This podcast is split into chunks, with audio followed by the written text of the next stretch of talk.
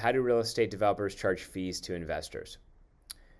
So, the way that a real estate developer gets paid is typically through a real estate development fee and or a project management fee.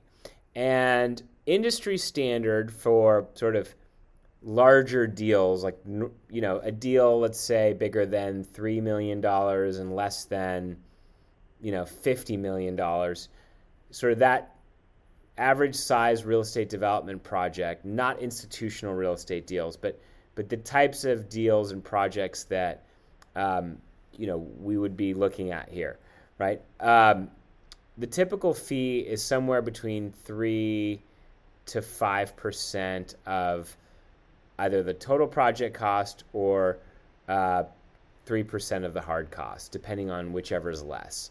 And so, you know, that, that can change based on, you know, the product type or this or that. But, but generally speaking, um, you know, CA South charges about 3% standard developer fee on the total project cost, including the land. And so on a three million on a ten million dollar project, that would be a three hundred thousand dollar developer fee, and you figure that's a two year deal. Takes 24, 24 months to manage the project.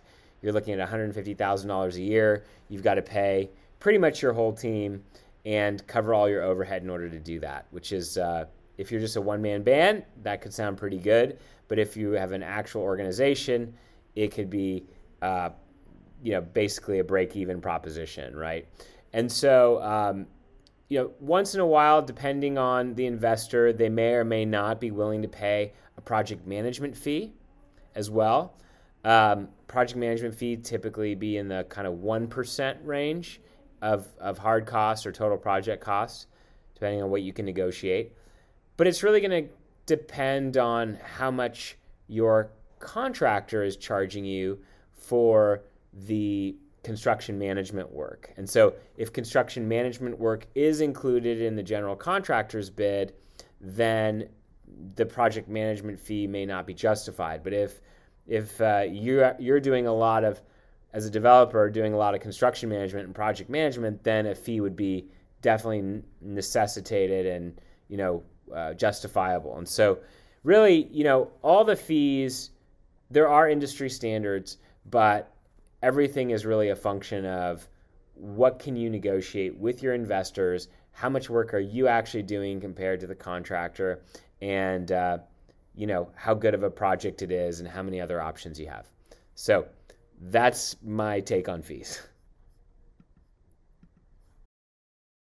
This content was created by commercialrealestate.com Access our community, investment databases, training, and live events by visiting www.commercialrealestate.com.